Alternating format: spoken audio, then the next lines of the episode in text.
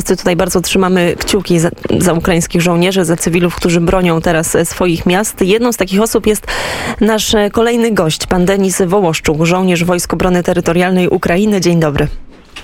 Dzień dobry. Panie Denisie, proszę powiedzieć, jak wygląda sytuacja, jak się pan czuje? Sytuacja w porównaniu jak wyglądała kilka dni temu, dzisiaj wygląda dużo, dużo lepiej. Już mamy taką obronę tery, terytorialną dość dobrze wyposażoną, mamy już broń na rękach, także no mamy nadzieję, że wszystko będzie dobrze. Skoro już ta broń jest, to jest taki dobry znak, to oznacza, że te na, najbardziej potrzebne rzeczy trafiają do tych, do, tych, do tych miejsc, gdzie ich brakowało. Tak, tak, tak. Tak, ter, teraz już mamy du, dużo, dużo więcej broni niż, niż było na początku, bo na początku to było taka broń tylko to było ludzie na, na rękach. No, no właśnie, bo chyba było tak, że właśnie wojsko było bardzo dobrze dozbrojone, jeżeli chodzi o ten drugi, trzeci front, czyli właśnie o Wojsko Obrony Terytorialnej, o, o cywilów. Tutaj jeszcze gdzie nie, gdzie był problem z tą logistyką, z tym, z tym przekazywaniem broni, ale takie informacje cieszą, że ona już jest tam na miejscu. A proszę powiedzieć, jeżeli chodzi o te, o te alarmy przeciwlotnicze, myśmy, my nie rozmawialiśmy dwa dni na antenie Radia Wnet. Jak to wszystko wyglądało? W, w ostatnie dni nie było tych alarmów raz. Wczoraj był raz wieczorem, ale to taki był, że bo jeżeli raz alarm się włącza, to znaczy, że gdzieś wyle, wyleciały te tam rakiety czy co. Ale to nie znaczy, że oni tam lecą w naszą stronę albo w nasze rejony tam.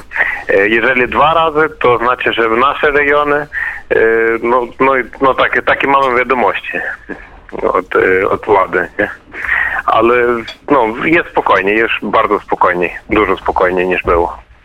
A jeszcze mam pytanie o ten korytarz humanitarny, który dziś się otworzył. Czy rzeczywiście tam było tak, że, że, że rosyjskie wojsko zaczęło strzelać, czy, czy, czy to można było jakoś... Co, jak, jakie macie informacje? Bo one są takie nie do końca potwierdzone.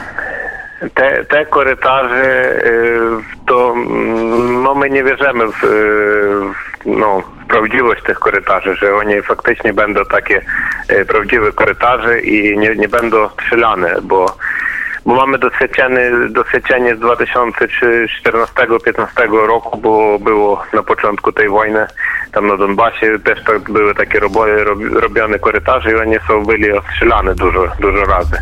Także, także nie mamy nadziei na, na, na, no, na prawdziwość tych korytarzy, że oni będą prawdziwe, takie jak mają być.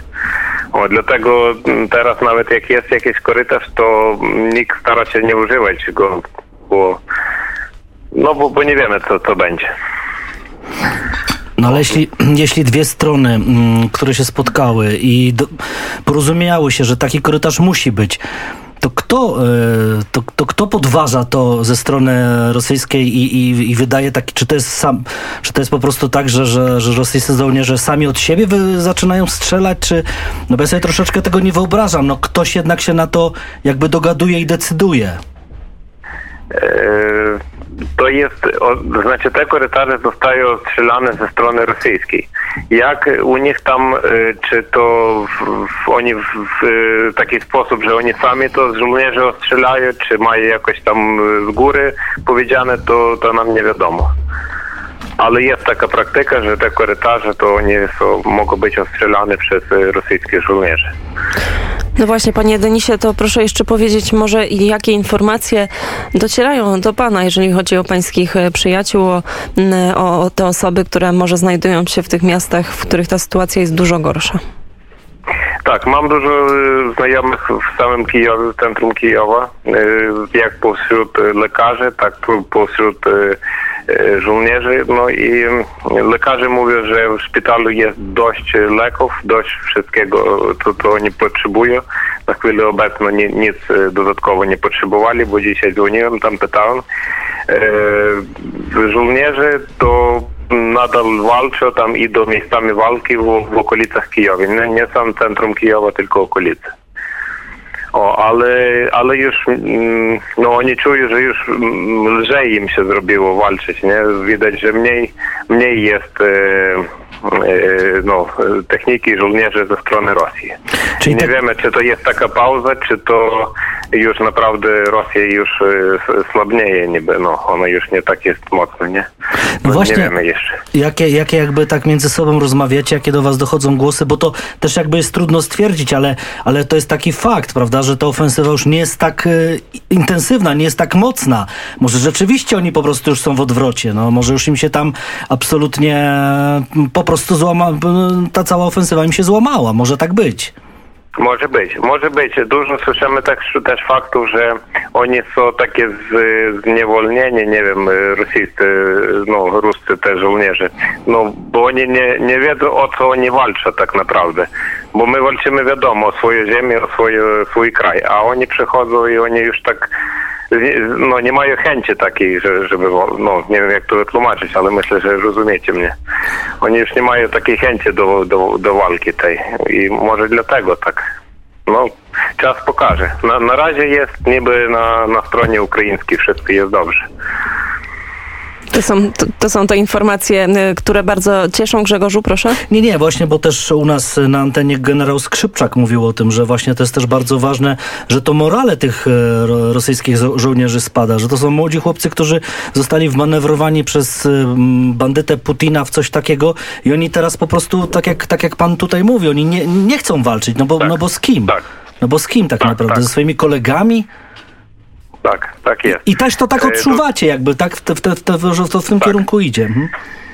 Tak, e, dużo też e, jest, nadal dużo jest uchodźców, którzy wracają z tych krajów. Wczoraj zabieraliśmy 18 osób z Charkowa tutaj do nas, przyjęliśmy. No i ja pytałem, jak u nich, jak, jak tam u nich sytuacja no oni mówią, że oni nie, nie spodziewali się na, naprawdę, bo dużo mają rodziny po rosyjskiej stronie, nie? bo oni tam 30 kilometrów mieszkali od Rosji i mają duże rodziny z tej strony i no i oni się nie spodziewali po prostu, że będzie atak na ich miasto, na Charków, bo to jest tak jak no jak, jak Frankfurt i Słubice powiedzmy, nie? To jest y, miasto brat.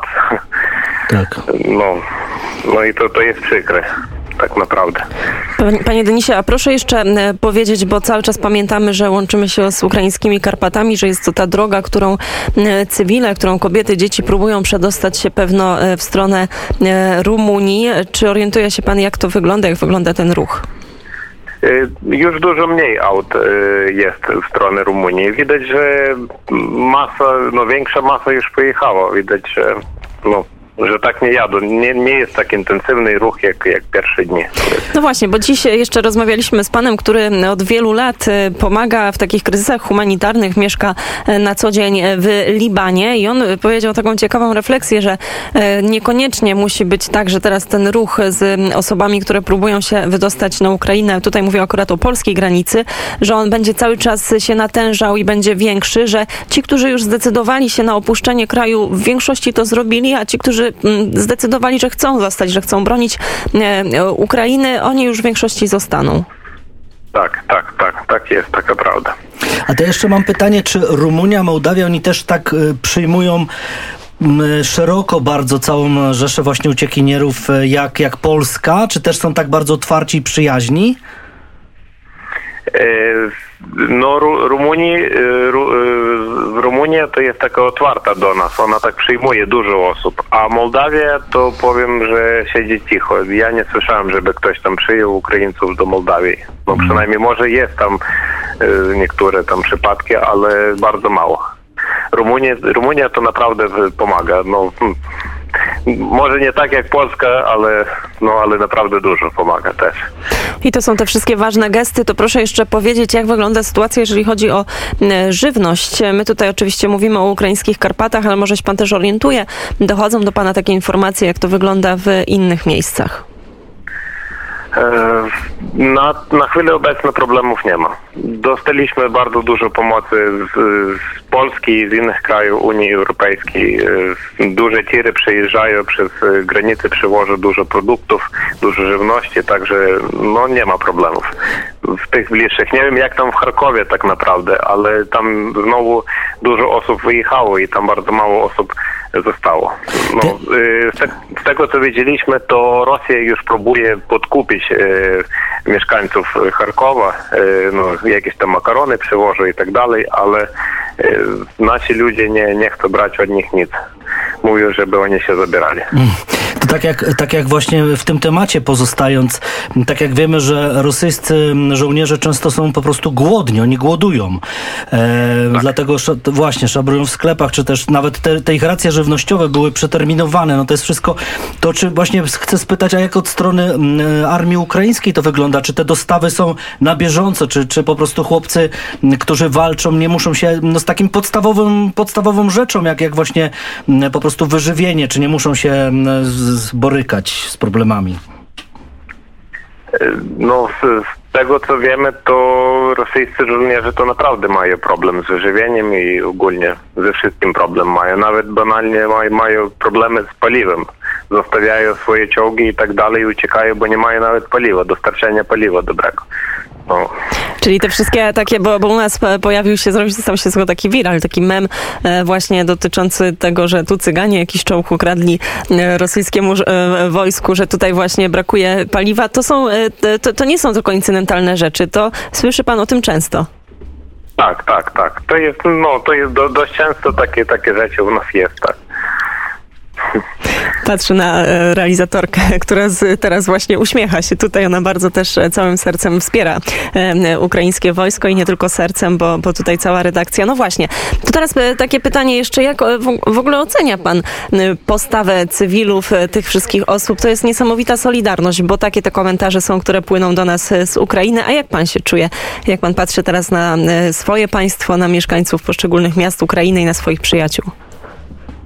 E, moje przyjaciele jest, przyjaciele jest dużo podniesiony e, no, duchem, e, jak to sercem, że, że dużo państw nam pomaga. No, że dużo, dużo pomocy przyszło nam z Unii Europejskiej i, i najwięcej z Polski dzwonią non-stop, bo my tutaj wszyscy jeździmy do Polski, wiadomo, tutaj zachód, ten, no strona zachodnia Ukrainy, to wszyscy pracują w Polsce albo mają rodziny, no i z Polski bardzo dużo odgłosów, że co, co potrzebno, co wysłać, co trzeba, co jakie leki i tak dalej. Non-stop dzwonią do nas.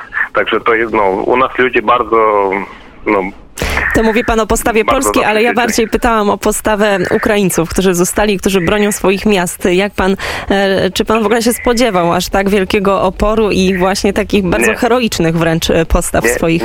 Też, też my tego się nie spodziewaliśmy i nie spodziewaliśmy nawet tego, że będą wracać e, z, z, z pracy, z zagranicy będą wracać chłopaki, żeby walczyć tutaj o swój kraj.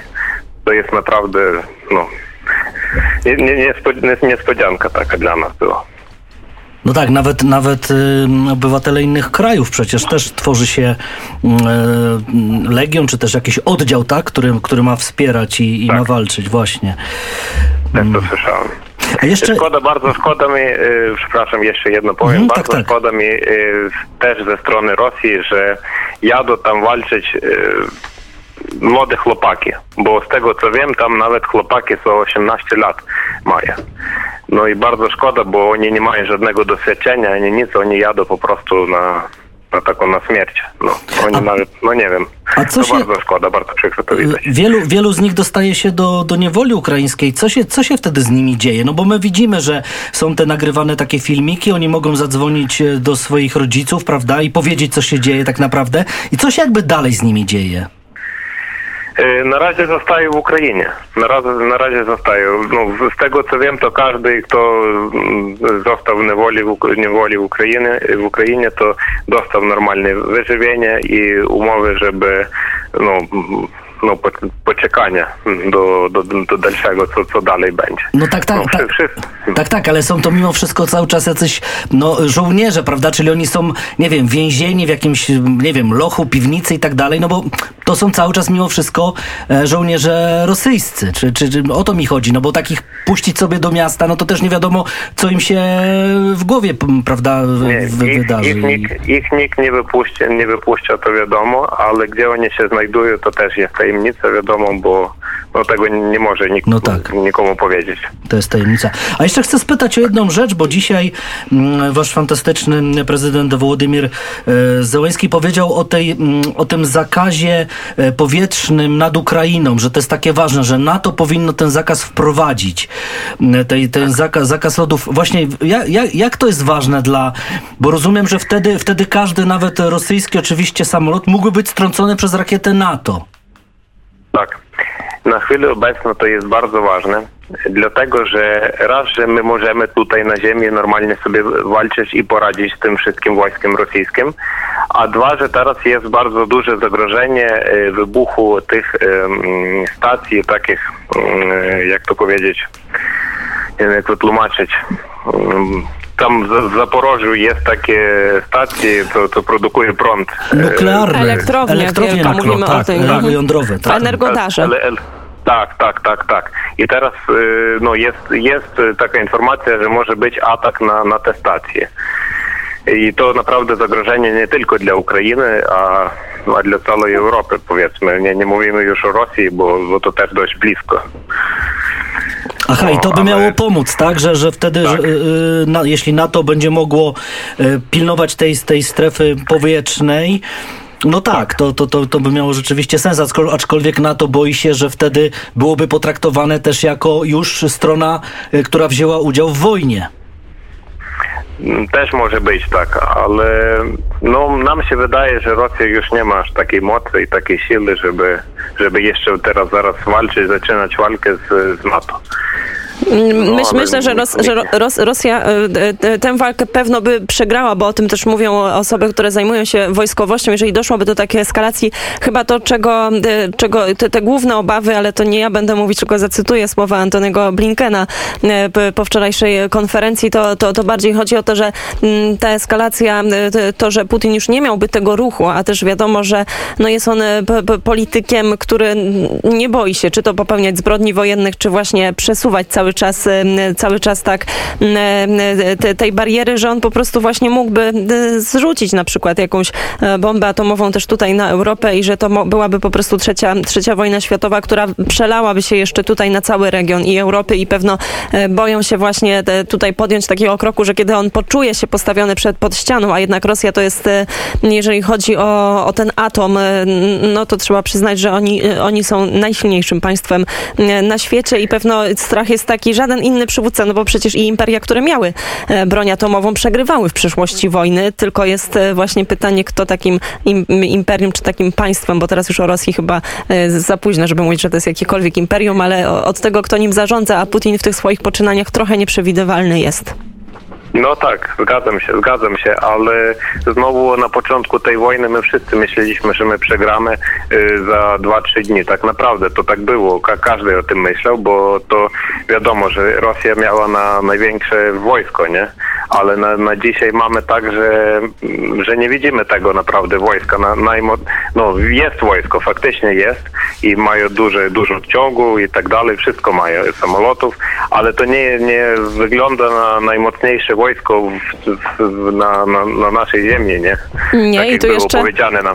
dokładnie tak. Się. I jeszcze dodam tutaj też słowa Blinkena, bo sekretarz stanu USA powiedział, że nie wie, jak długo potrwa wojna, ale jest przekonany, że Ukraina może e, wygrać, bo to jest też bardzo ważne. Te słowa padły. Wyraził też gotowość uczynienia wszystkiego, co możliwe, aby e, pomóc Ukrainie, ale najważniejsze jest e, to właśnie, że te, te, takie słowa i takie przekonanie padają, że Ukraina naprawdę może wygrać. To było coś, co jeszcze tydzień temu, no myślę, że było nie do, nie, nie, nie do wyobrażenia dla większości z nas, z osób, które obserwują ten konflikt. Tak, tak jest. Panie Denisie, my tutaj e, stawiamy trzy kropki. Jeszcze może pan powiedzieć e, coś na zakończenie do, do słuchaczy Radia Wnet. Może pan powiedzieć też, czego najbardziej potrzeba. To jeszcze ostatnia minutka. Na chwilę obecną nie potrzebujemy nic, naprawdę szkoda, żeby marnować po prostu no, tych czy produktów, czy medykamentów, bo naprawdę wszystko jest, wszystko mamy, na chwilę obecną mamy, na chwilę obecną. Nie wiem jak będzie jutro czy pojutrze, nikt tego nie wie, nikt, nikt nie wie jak noc przyjdzie, ale naprawdę na, na dzisiaj mamy wszystko. Za co bardzo dziękujemy wszystkim, wszystkim, kto zrobił chociaż coś, chociaż jakieś, no chociaż drobną rzecz, ale zrobił, bo wiadomo, że no duży dom się buduje z, drobnych takich składów, no. z drobnego piasku, no także...